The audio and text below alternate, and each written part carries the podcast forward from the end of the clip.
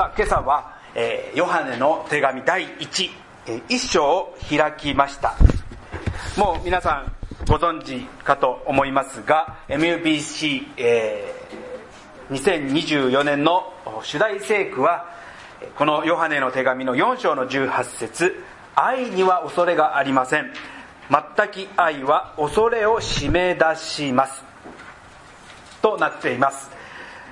で、えー、例年この主題聖句の御言葉は総会の日曜日に、えー、取り上げて皆さんと分かち合うわけですが今年は会場がなかなか予約が取れずに2月中には総会が開けず3月の最初の日曜日に、えー、なるわけなんです。そう考えると今日も含めて5回日曜日がある。そしたらこのヨハネの手紙は5章までちょうどありますので、主題聖句をより深く理解するために、まあ、ここからヨハネの手紙をご一緒に5回に分けて読んでいくいけたらなと思い選ばせていただきました。もうすでに今年に入ってから3回メッセージをさせていただきましたが全てのテーマが愛でした。そしてもちろん今年の主題聖句も愛という言葉が中心になっている聖句です。このヨハネの手紙。別名は愛の手紙とも呼ばれるほど、まあ、愛という言葉が何回も出てきます。そして神の愛という主題が繰り返されていく。そんな中で愛の手紙と呼ばれています。ただヨハネの手紙と言いますが実はヨハネが書いたとは一言も出てこないんです。えー、第一の手紙に関しては作者と思われるような記述は一言もない。第二第三には長老という言葉が出てくるぐらい。ですので実際は本当に私たちの知る弟子のヨハネが書いたのかどうかはわからないところなんですがどうやらこの手紙を読んでいくと内容書かれている書き方。それがヨハネの福音書。使徒ヨハネが書いた福音書に実に似ている。または重なるところからまあ伝承では。これは使徒ヨハネが書いたのではないかと。言われています。私もこの手紙を読む限りヨハネが書いてもおかしくないと思われるような書き方であるかなと思っています、まあ、そんなヨハネが書いたと書いたであろうと言われるこの手紙をご一緒に少しずつ読んでいきたいと思います。さあもう早いもので今週が1月最後の日曜日になりました。まあ、今週で1月が終わりますが、まあ、今更ですが皆さんは何か今年の目標というようなものを立ててみましたでしょうか？か。ない。えー、私もね普段は立てないんです。あで立てた人。おでも半分ぐらいいるね。おおすごいすごい。立てた。私はね普段立てないんですけれども確かね私の母とズームの練習をしてる時かな、ね、家族で今年の目標は何かみたいな話になった時に、まあ、あまりにも考えてなかったのでとっさにこうやったんです。今年の目標。5これは何を意味してるのかと聞かれたので私は少しでも痩せたいと。そしたらもう分かりますよね目標。5g なんです。または一生懸命頑張って 50g を目指そうかなと思って5 とやったんですけれども、えー、許してもらえませんでした、まあ、5キロ痩せようと、えー、新年の目標で、えー、言ってしまったんです。それからね1ヶ月今経とうとしておりますがまあ食事の時になると時に5本指を出され あれ？これだけ痩せると言っておきながらもっと食べるの？みたいなことを言われるわけですね。だから私は 5g が良かったって言ったんですけれども言うことは簡単ですが、まあ、実際に行動が伴うということが難しい時があります。このヨハネの手紙を読んでいて皆さん気がつきましたでしょうか？何々と言いながら、または言うなら、言う人は、ということが繰り返しこの前半には出てくるんです。ご一緒に読んでみましょうか。一章の6節です。3、はい。もし私たちが神と交わりがあると言いながら闇の中を歩んでいるなら、私たちは偽りを言っているのであり、真理を行っていません。神と交わりがあると言いながら、他にも8節もし自分には罪がないと言うなら、10節もし罪を犯したことがないと言うなら、2, 2の4、神を知っていると言いながら、6節神のうちにとどまっているという人は、出てなかった6節ごめんなさい、4と6が逆でしたね。9節光の中にいると言いながらと結構な数前半だけで出てくるんです。これが一つ、このヨハネが手紙を書いたと言われている背景、理由なんです。と言いますのも、ヨハネ、もし私たちが知る弟子、使徒のヨハネであるならば、ヨハネは晩年、エペソ周辺の教会を監督した、まさに教会のリーダーであったと言われています。で、このヨハネが監督していた、その諸教会で様々な問題が生じていた。その問題とは何か、まあ、この時代よくあった、えー、問題ですが、偽教師、偽預言者と呼ばれるイエス・キリストの伝えた福音を間違って教える人たちが教会にやってきて、教会に混乱をもたらし、教会内で対立が生じ、中にはイエス・キリスト、イエスをキリストと認めない、神と認めない、そんなことまで主張する人が出てきてしまった、そんな中で書かれた手紙なんです。まあ、エペソに書かれた手紙と言いますと、皆さん覚えてますでしょうか？1月7日の最初の日曜日には、黙示録2章から、初めのか、初めの愛に、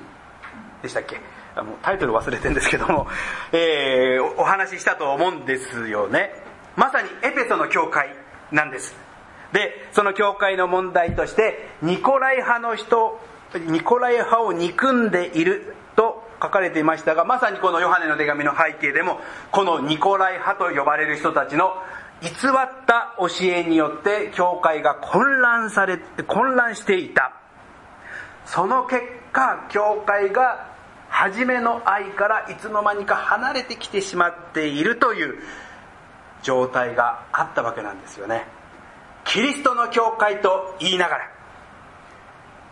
神の愛ですと言いながら、現実は少しずつ神の愛から遠ざかってしまっていた神の愛から離れていた現実があったようなんですでそれはその当時のエペソの教会だけの問題かというとそうだけそうではなく私たちにとっても何とか言っておきながらということは課題だと思うんです。特に私などは牧師として毎週日曜日ここに立たせていただき、言うんですよね。神の愛、隣人への愛、神の国、キリストの教会とは、そんなことをこの口で語り、言いながらも、もし、光が心の奥底まで照らすのであるならば、もしかしたら、初めの愛から少しずつ離れてしまっている。それは、言った言葉と行動が伴わない伴わない現実がある。ということに気づかされていくわけなんです。そしてそんな偽った歩みをする人イエスは厳しくしていましたが何て言われたか覚えてますか？偽善者たちよ。と指摘するわけなんですよね。パリサイ人と呼ばれ彼らの言うこと彼らの外側の行動立場は実に尊敬される人たちであった。そんな人に対してイエスは偽善者たちよと鋭く指摘しているんです。このことは私が体重 5g 痩せるか5キロ痩せるかそんなことは問題ないんです。もっと大きな問題でそのクククって割るのやめてもらえませんか？誰だか知らないけど。大きな問題でそこまで面白いこと言ったつもりはないんですけども問題は私たちの生き方だと思うんです。それは言っていることと私たちの行動心が伴わない偽善者であるということは決してパリサイ人だけではなく私も含め私たちの教会もそうであるかもしれません。どこかでそういうことがあるのではないかと思うんです。ですから私た私は今回このもう一度ヨハネの手紙を読みたいと願わされたんです。それはこのヨハネの手紙を読みながら私たちはもう一度確認していきたいと思うんです。そうは言っていますが実際にはどうなのか。そんなことを一つずつ、えー、もう一度確認できたらこの手紙を読む意味が非常にあるのではないでしょうか。いいですか？このヨハネも長老ヨハネと呼ばれ多くのクリスチャン教会から尊敬をされていた、まあ、愛の人と呼ばれるヨハネでしたが実は彼も初めからそんな尊敬され愛にあふれた人であったのかというとそうではないんですよね。ヨハネはね弟子の中で唯一、えー、殉教しなかった弟子なんですよね。まあ、島流しには会いましたけども、命を取られることはなかった。それでヨハネは90歳以上生きていたと、実に長寿の弟子なんです。今でも90歳と言われたらだいぶ長生きですが、2000年前に90というのはとてつもない長生きだったと思うんですよね。まあ、そんなおじいちゃんでもあり、長老でもあったヨハネが、その経験を持って書いた愛の手紙がヨハネの手紙です。しかしヨハネはかつては何というあだ名があったか皆さんご存知ですか？ボアネルゲって言っても分かんないですよね。雷の子って言われてたんですよ。当たった？すごい。サンダーボーイです。まあ、英語で言ってどういう意味があるのか分かんないですけどもあだ名を雷の子と付けられてる。まあ確かにガリラヤ湖の荒々しい湖で漁をしていた漁師上がりです。非常に短気で気の荒い性格だったみたいなんですよね。しかしヨハネは3節でこう3節ごめんなさい3節出てますね3節でこう、えー、言っています。私たちが見たこと、聞いたことをあなた方にも伝えます。あなた方も私たちと交わりを持つようになるためです。私たちの交わりとは、道地または巫女イエス・キリストとの交わりです。ヨハネは交わりをずっと経験してきたわけですよね。その交わりとは何か、それは彼の主であったイエス・キリストと歩んだ3年間の交わり、そしてその後も精霊と共に教会を立て上げ伝えていった人、そして教会の仲間弟子たちとの交わりの中で変えられていった人物なんです。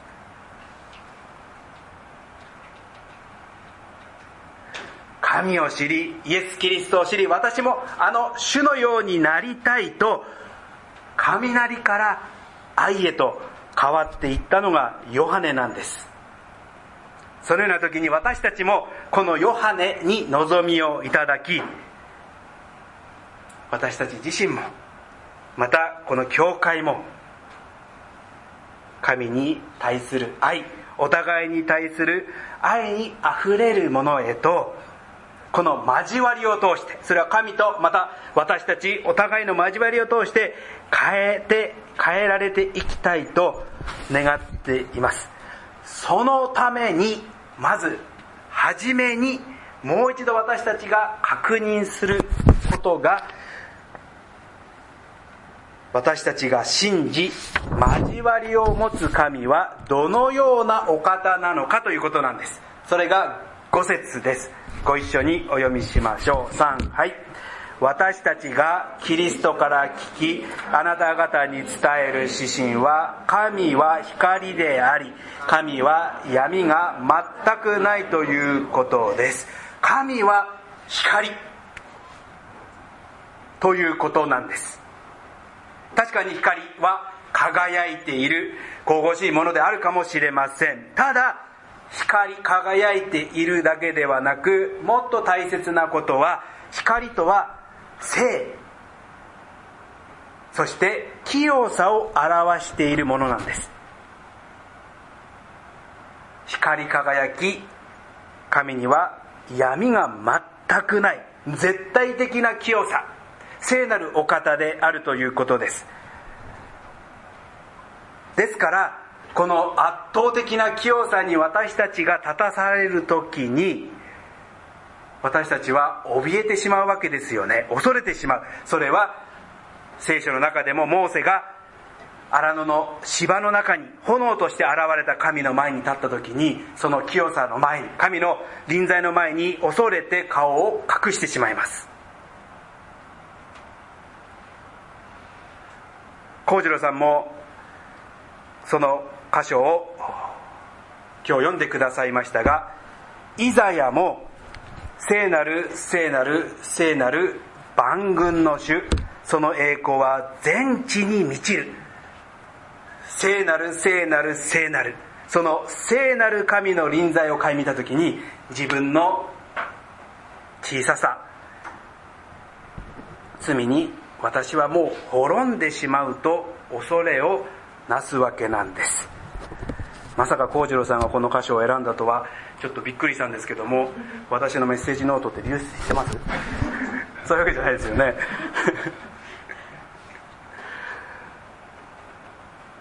私たちの神は光なんです。しかも清い汚れの汚れのない全き存在なんです。神には全く闇がない。光は実に私たちにとって希望であります。照らされる時に私たちは勇気をいただきます。ただ希望だけではなくて照らされている時に全てが明らかにされるということもあります。ですから私たちは喜んでその希望の前に光を見るだけではなくそんな光に照らされる時に圧倒的な輝き清さ神の臨在の前で自分のどれだけ醜い存在か。罪の汚れ心の小ささに気づかされ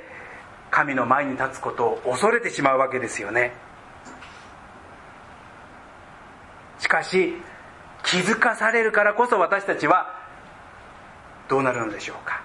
悔い改めるという行動へと出るわけですよね。それが一章の9節です。もし私たちが自分の罪を告白するなら神は真実で正しい方ですからその罪を許し私たちを全ての不義から清めてくださいます。神だけなんです。神が光であり全く清く真実で正しいお方であるがゆえに私たちが罪を告白する時に神はキリストイエスの十字架のゆえに許してくださりその不義から清めてくださるという神の約束、憐れみをここで教えてくださっています。と、ここまで話しておいて、では私たちはどうでしょうか？先ほど読んだ6節。もし私たちが神と交わりがあると言いながら闇の中を歩んでいるならば私たちは偽りを言っているのであり真理を行っていません。ここでヨハネの手紙の厳しさが私たちに迫ってくるわけです。私たちは神を信じている。その神と交わりを持っている。神に従っていると言いながら実際の生活はどうですか？その片足を闇の中に神の望まれない歩みをしているならば、それは偽っているのです。それはまさにイエスが偽善者ですと言ったことです。神の光に照らされるならば、私たち本来の姿を見せられ、自分のその罪に気づき、そこで向きを変える、すなわち悔い改めをしなければなりません。悔い改めとはもうそこには戻らない。その罪の生活にはもうこれ以上関わらないと終止符を打つことだと思うんです。しかしこのヨハネの福音書一章にの解説である牧師がこのようなことを言っていました。私たちにはその生活に終止符を打つ勇気がありません。その甘美な生活にとどまっていたいとどこかで思っているのです。私たちはその生活に終止符を打つ勇気がありません。その甘美な生活にとどまっていたいとどこかで思っているのです。読んで私はドキッとしました。スイーツなんです。スイーツはやめられないんです。だから5キロ痩せないんです。罪も 罪も同じなんです。アメン。本当に私たち罪は良くない。悔い改めなければいけない。そこから終止符を打たなければいけない。でもどこかで終止符を打ってしまうことに未練を感じ心のどこかを許し罪の中にとどまってしまう。これが交わりを持つと言いながらまたは光の中を歩むと言いながら暗闇も引きずっているということですよね。それゆえにイエスは偽善者たちよと厳しく偽りを糾弾するわけです。そしてこれがヨハネの手紙愛の手紙実に優しいふんわかしたイメージに見えますけども実は愛の厳しさが迫ってくるのがこの手紙なんです。ということは愛とは生半可なことではないです。愛するということは本気マジなことなんです。さあ皆さんはこの手紙を読むにあたってどういたしますか？この愛の厳しさを受け止め神の光の前に立ち自分のその罪を認め正しく真実なお方の前に悔い改めるでしょうか。いやその決断がまだできない。その厳しさから背を向け逃げ罪の甘味スイーツ闇の中にとどまり続けるのか。どちらを選ばれるでしょうか。来週の日曜日がちょっと楽しみです。もしかしたら全く違う聖書箇所から私を話をしていたら皆さんこの教会疑った方がいいかもしれません。いや皆さんは礼拝に来てくださいますよね。ヨハネの手紙2章1節をご一緒に読みましょう。3はい。私の子供たち、私がこれらのことを書き送るのは、あなた方が罪を犯さないようになるためです。しかし、もし誰かが罪を犯したなら、私たちには父の前で取りなしてくださるイエス・キリストがおられます。いいですか、ヨハネの手紙は厳しいと言いました。しかし、それは私たちに必要な厳しさでもあり、それは私たちが私たちを滅びに至らせる罪を犯さなくするようにこの手紙が書かれているのです。そしてただ厳しいだけではなくたとえ私たちがつまずいたとしても失敗したとしても罪を犯したとしてもそこにはそんな私たちの弱さを罪を不義を取りなしてくださる義なるイエス・キリストがおられる。ここに愛のメッセージがあるわけなんです。私たちが神の前に立ちその神の栄光神の光に照らされる時。それは表面的に繕う姿ではなく私たちは自分自身の本来の姿。または私たちの教会の本来の姿に向き合わされます。ですからもしここにいる一人一人があなたが神を愛しているというのならば勇気を持ってその光の前にしっかりとこの両足で立ちませんでしょうか。必要であるならば真実で正しいお方私たちのためにキリストを送ってくださった父なる神の御前に罪を告白し悔い改める。そこから私たちはスタートしたいと思うのです。神はそんなあなたをキリストイエスのゆえにあがない